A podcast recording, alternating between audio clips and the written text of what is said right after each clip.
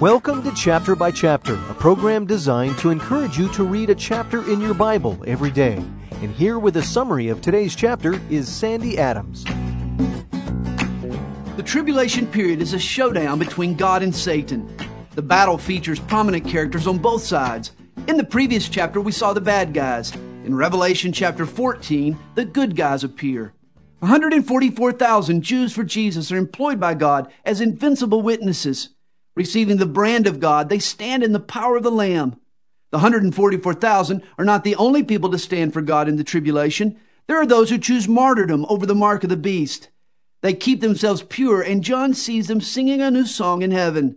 Today, the church is God's spokesman, but in the tribulation, God uses more creative and efficient means to spread his word. Three angels fly through the sky with a message on their lips. The angels speak of deliverance, defeat, and destruction. Jesus told a parable about a man who sowed a field of wheat. At night, his enemy sabotaged his crop by sowing weeds among the wheat.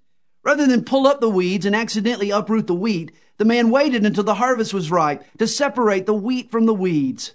For 2,000 years, a righteous and wicked vine, or the wheat and weeds, has been growing in the same field. But at the end of the tribulation, the harvest comes.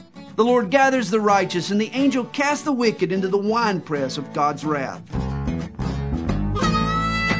Chapter by Chapter is the radio ministry of Calvary Chapel, Stone Mountain, Georgia, and its pastor, Sandy Adams. If you would like a cassette of a complete study of today's chapter, contact us toll free at 8777 by chap. That's 8777 BYCHAP. Or on the web where you can listen again to today's chapter at calvarychapelstonemountain.com. Thanks for listening.